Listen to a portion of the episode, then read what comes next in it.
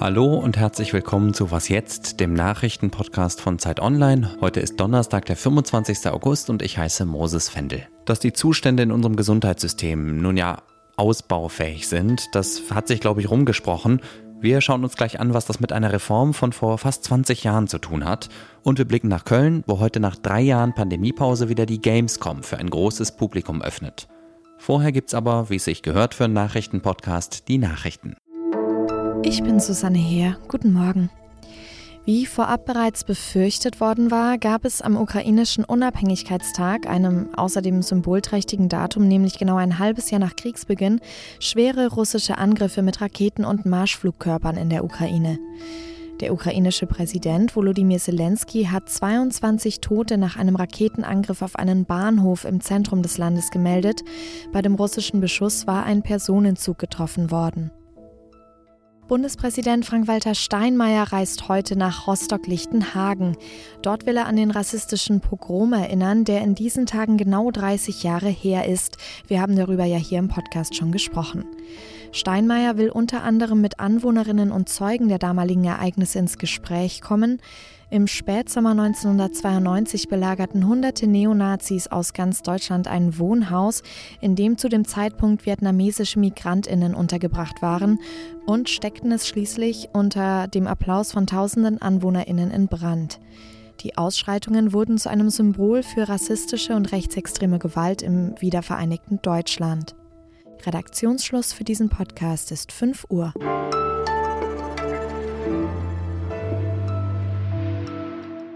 Ärztinnen, die keine Zeit haben, um sich ordentlich um ihre Patienten zu kümmern, zu wenig Pflegepersonal, das selber krank wird, weil die Arbeit so belastend ist, Operationen, die durchgeführt werden, obwohl sie eigentlich gar nicht nötig wären, geschlossene Kinderstationen.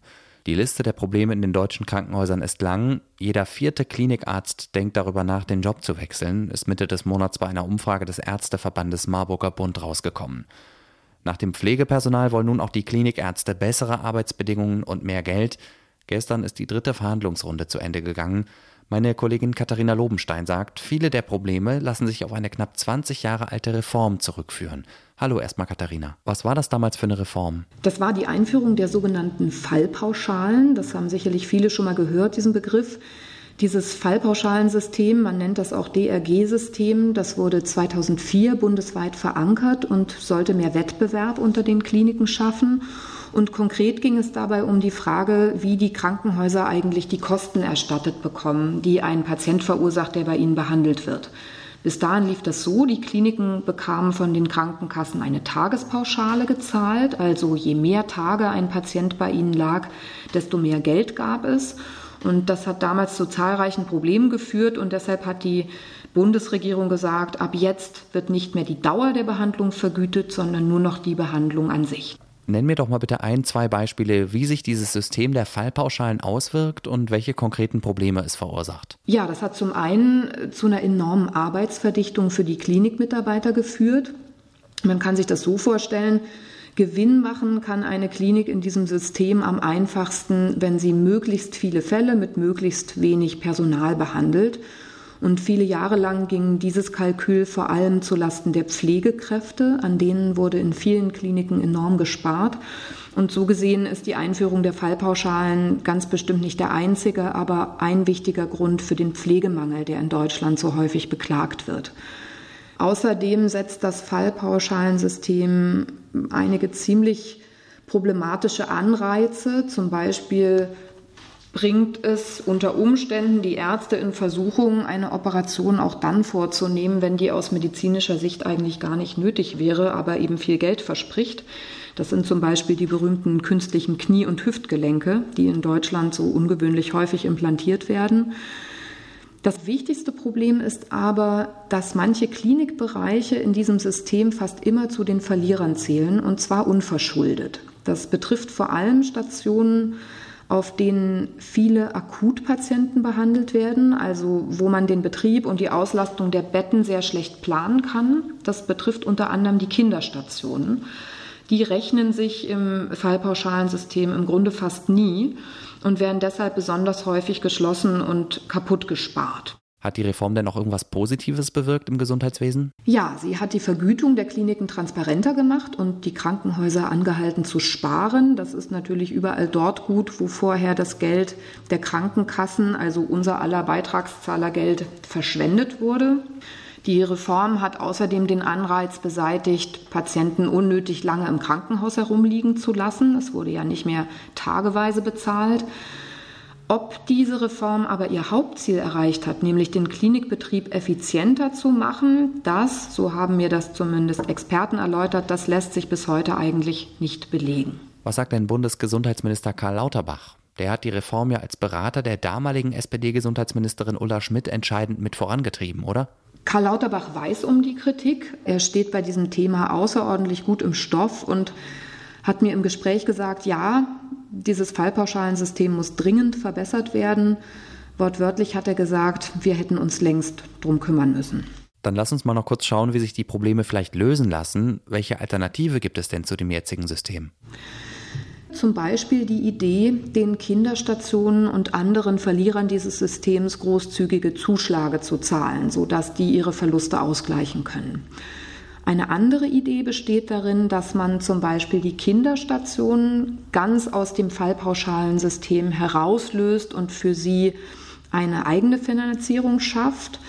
Herr Lauterbach hat genau das kürzlich im Bundestag vorgeschlagen und derzeit tagt dazu eine Expertenkommission und irgendwann soll es dann auch einen konkreten Gesetzesvorschlag geben. Viele Mediziner allerdings, mit denen ich während der Recherche gesprochen habe, die sind skeptisch ob dieser Vorschlag dann tatsächlich die Verbesserungen bringt, die Sie sich erhoffen. Danke, Katharina. Und wenn Sie das alles nochmal ausführlich nachlesen wollen, empfehle ich Ihnen Katharinas Dossier in der neuen Zeit, die Sie seit heute am Kiosk kaufen können.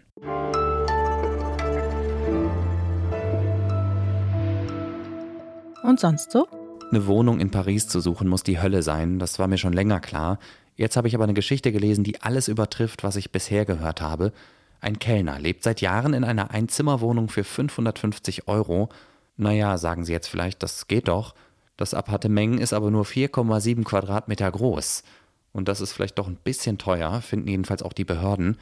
Die Stadt hat die Bude inzwischen für unbewohnbar erklärt und will dem Kellner jetzt helfen, gegen die Vermieterin vor Gericht zu ziehen. Es gibt ein Gesetz, in dem steht, dass eine Wohnung in Paris entweder 9 Quadratmeter groß sein oder 20 Kubikmeter Volumen, also Rauminhalt haben muss. Die Wohnung des Kellners hat nur 12 Kubikmeter, die Vermieterin soll aber das Doppelte in den Mietvertrag reingeschrieben haben. Auf dem Pariser Wohnungsmarkt gilt offenbar das alte Motto, wer hat, der kann.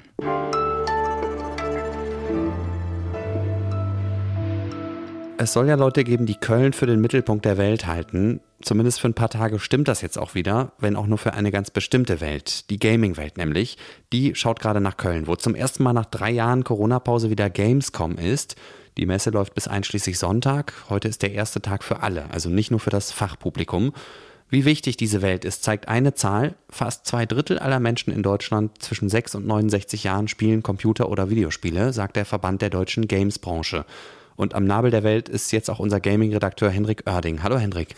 Hallo Moses. Bevor ich mich hier rechtfertigen muss, dass wir in unserem News-Podcast über eine Spielemesse sprechen, sag mir mal kurz, wie wichtig ist die Gamescom? Ja, du musst dich gar nicht rechtfertigen, denn das ist, glaube ich, vielen gar nicht so bewusst.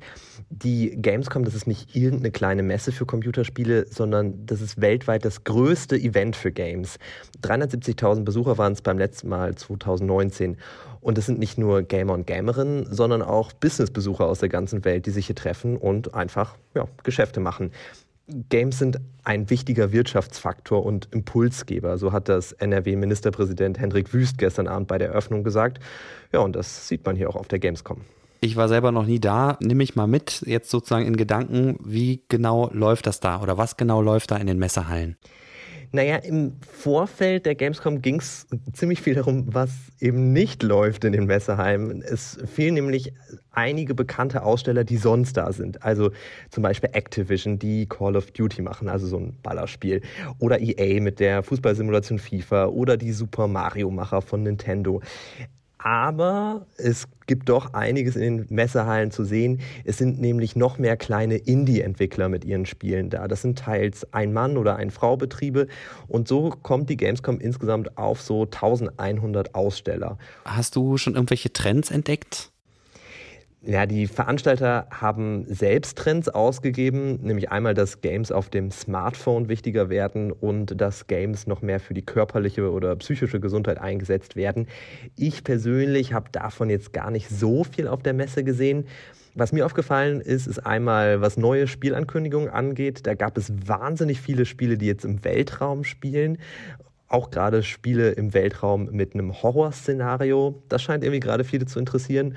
Und auch ziemlich spannend, es sind zum ersten Mal einige asiatische Games-Unternehmen in Köln, die für viele in Europa bestimmt noch unbekannt sind. Also zum Beispiel Tencent aus China, das tatsächlich die weltweit größte Spielefirma ist. Jetzt gibt es ja noch Tickets für die Gamescom. Wenn ich jetzt also spontan heute oder in den nächsten Tagen noch nach Köln fahre, was würdest du sagen, welches Spiel sollte ich unbedingt zocken? Also ich würde allen empfehlen, direkt in Halle 10.2 gehen.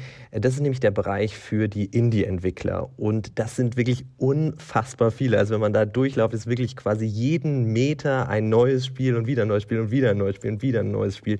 Und da kann man einfach hingehen, ganz viel ausprobieren, ein bisschen mit den Entwicklerinnen quatschen. Und ich glaube, ja, besser und spaßiger kann man einen Gamescom-Tag eigentlich gar nicht verbringen.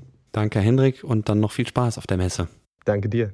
Das war was jetzt am Donnerstagmorgen. Heute Nachmittag meldet sich Azadeh Peschman um 17 Uhr mit dem Update und bis dahin können Sie uns gerne eine Mail schreiben an wasjetzt.zeit.de. Ich bin Moses Fendel, danke fürs Zuhören und bis bald.